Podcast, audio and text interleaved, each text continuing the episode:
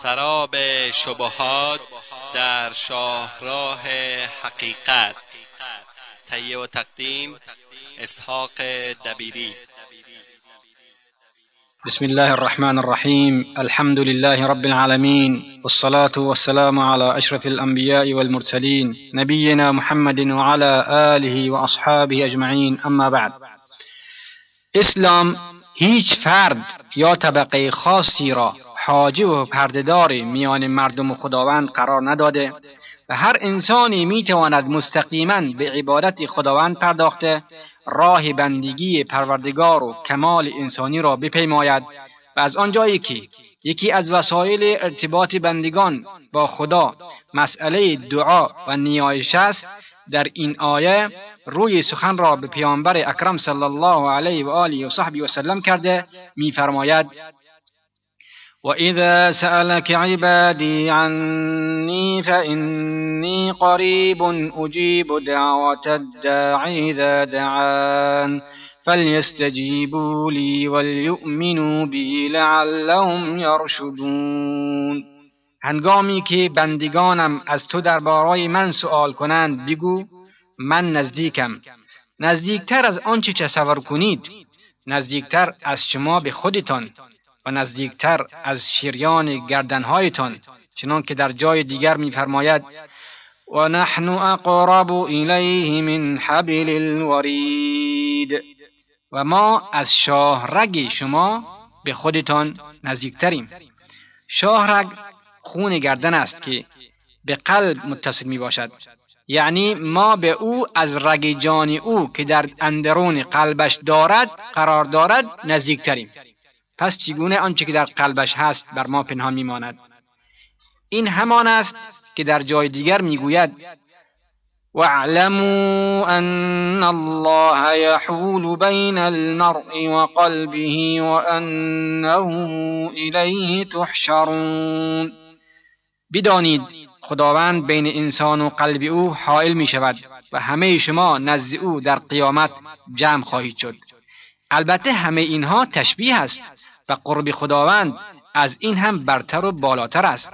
هر چند مثالی از اینها رساتر در محسوسات پیدا نمی شود توجه به این واقعیت انسان را بیدار می کند و به مسئولیت سنگین و پرورنده, پرورنده دقیق او در دادگاه عدل الهی آشنا می سازد و از انسان بیخبر و بیتفاوت موجودی هوشیار و سربراه و متعهد و با تقوا به وجود می آورد سپس اضافه می کند من دعای دعا کننده را به هنگامی که مرا می‌خواند اجابت می کنم بنابراین باید بندگان من دعوت مرا بپذیرند و به من ایمان بیاورند.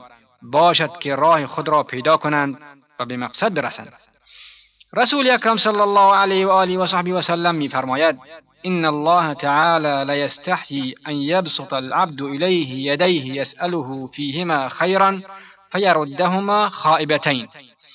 همانا خداوند متعال حیا می کند از اینکه بنده دستانش را به سوی او به دعا بردارد در حالی که او در آنها خیر می‌خواهد. و در حدیث دیگر آن حضرت صلی الله علیه و آله و صحبه و سلم میفرماید ما من مسلم يدعو الله عز وجل بدعوة ليس فيها إثم ولا قطيعة رحم إلا أعطاه الله بها إحدى ثلاث خصال. إما أن يعجل الله له دعوته وإما أن يدخره له في الآخرة وإما أن يصرف عنه من السوء مثلها. هیچ مسلمانی نیست که در بارگاه خداوند عزوجل دعایی بکند که در آن دعا گناه و قطع رحمی نباشد مگر اینکه خداوند عزوجل به وسیله آن دعا به وی یکی از سه خصلت زیر می‌دهد. یا اینکه دعایش را به طور عاجل برایش مستجاب میگرداند یا اجر آن را برایش در آخرت ذخیره می کند و یا اینکه بدی و گناهی را برابر آن دعا از وی باز می دارد خداوند میفرماید فاستقیموا الیه واستغفروه تمام توجه خیش را به این معبود یکتا کنید و از شرک و گناه توبه و استغفار نمایید. پس اینجاست که ما باید خواسته های خود را به طور مستقیم از خداوند بخواهیم و کسی را بین خود و خدا واسطه قرار ندهیم.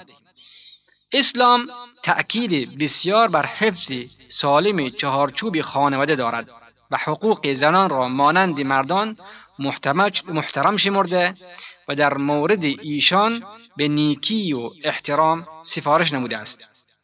در عین حال به اعتبار توانایی جسمانی مردان سرپرستی خانواده را بر عهده ایشان سپرده که اگر توانایی و شرایط مدیریت و سرپرستی را از دست دهند این مقام از ایشان سلب می گردد به طور مثال تأمین مخارج زندگی آسایش و امنیت خانواده از وظایف این سرپرستی است و دستور معاشرت شایسته و رفتار انسانی مناسب با زنان را صادر می کند و میفرماید وعاشروهن بالمعروف و با آنها به طور شایسته معاشره کنید. یعنی به آن شیوهی که در شریعت و در میان خانواده زن پسندیده شناخته شده. چون رفتار چون خوشرفتاری انفاق بر آنان به طور درست دادن حق آنان در شبگذرانی البته این معنا در کمربندی همان اموری است که خدای عزوجل حلال گردانیده است. بنابراین خوشرفتاری با زنان به معنای آزاد گذاشتن آنان در ارتکاب محرمات نیست. در حدیث آمده که رسول اکرم صلی الله علیه و آله و صحبه و سلم میفرماید خیرکم خیرکم لاهله و انا خیرکم لاهلی بهترین شما بهترین شماست برای خانوادهش و من بهترین شما برای خانوادم هستم. و خداوند میفرماید ولهن مثل الذي عليهن بالمعروف۔ و برای زنان همانند وظایفی که بر دوش آنهاست حقوق شایسته قرار داده شده است.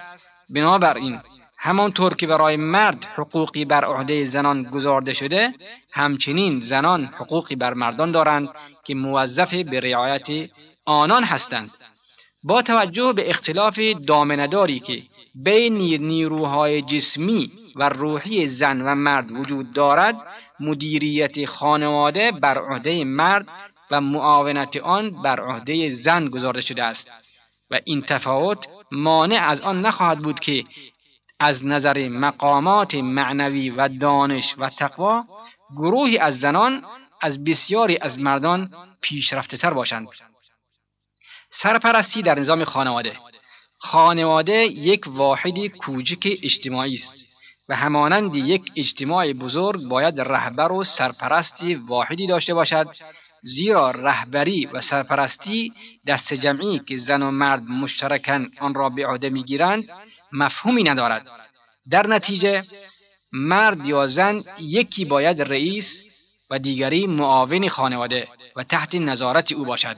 قرآن در اینجا تصریح می کند که مقام سرپرستی باید به مرد داده می شود میفرماید الرجال قوامون علی النساء. مردان سرپرست و نگهبان زنانند. البته مقصود از این تعبیر استبداد و اجحاف و تعدی نیست بلکه منظور رهبری واحد منظم با توجه به مسئولیت ها و مشورت های لازم است. اسلام فهم دین را مخصوص طبقه خاصی قرار نداده است. راه درک و معارف و احکام خدا برای همه کوشندگان باز است و اجتهاد آزاد در اسلام باعث می شود احکام در عین موافقت با نص قرآن و سنت رسول الله صلی الله علیه و آله و سلم با شرایط زمانی و مکانی سازگار گردند. نتیجه اجرای این روش انتخاب بهترین سخن نظر فقهی است. خداوند میفرماید فبشر عباد الذين يستمعون القول فيتبعون احسنه اولئك الذين هداهم الله واولئك هم اولو الالباب. پس بندگان ویژه مرا بشارت ده. همان کسانی که سخن حق از کتاب خدا و سنت رسول الله صلی الله علیه و آله و صحبی و سلم را میشنوند و از نیکوترین آنچه که بدان فرمان یافته اند پیروی می‌کنند و به آنچه در آن است عمل مینمایند. پس این آیه به صورت یک شعار اسلامی درآمده. آزاداندیشی مسلمانان و انتخابگری آنها را در مسائل مختلف به خوبی نشان می‌دهد. به قولی مراد از آنان کسانی اند که سخنان نیک و بد هر دو را میشنوند آنگاه سخن نیک را نقل کرده و به آن تکلم می کنند و خود را از سخن زشت باز داشته و به آن تکلم نمی کنند یعنی به شنیده, های خود نقادانه برخورد می کنند اینانند که خداوند آنان را هدایت کرده و اینانند همان خردمندان. یعنی اینانند صاحب خردهای ناب و سالم. اسلام مسلمانان را از پراکندگی و تفرقه باز می‌دارد و کتاب قرآن را وسیله اتحاد و یکدلی مسلمانان معرفی نماید. خداوند میفرماید واعتصموا بحبل الله جمیعا ولا تفرقوا. همگی به حبل الله چنگ زنید و پراکنده نشوید. حبل الله عهد خدا یا دین خدا یا قرآن یا اسلام یا هر وسیله ارتباطی با ذات پاک خداوند است. همه اینها در معنا به هم مترادفند. پس خدای سبحان مؤمنان را به چنگ زدن جمعی به ریسمان اسلام با قرآن و سنت صحیح رسول الله صلی الله علیه و آله و صحبی و سلم دستور داده و ایشان را از پراکندگی که ناشی از اختلاف در دین است نهی می نماید البته اختلافی که از آن نهی شده است اختلاف در اصول دین و حاکم ساختن هواها و امیال نفسانی و منابع شخصی است. اما اختلاف اجتهادی در فروعات دین نیکوهش نگردیده و از نشانه آسانگیری شریعت خدای منان می باشد شنوندگان عزیز وقتی برنامه ما تا همینجا به پایین می رسد تا هفته آینده شما را به خداوند بزرگ می سپاریم الله أعلم وصلى الله وسلم على نبينا محمد وآله وصحبه وسلم والسلام عليكم ورحمة الله وبركاته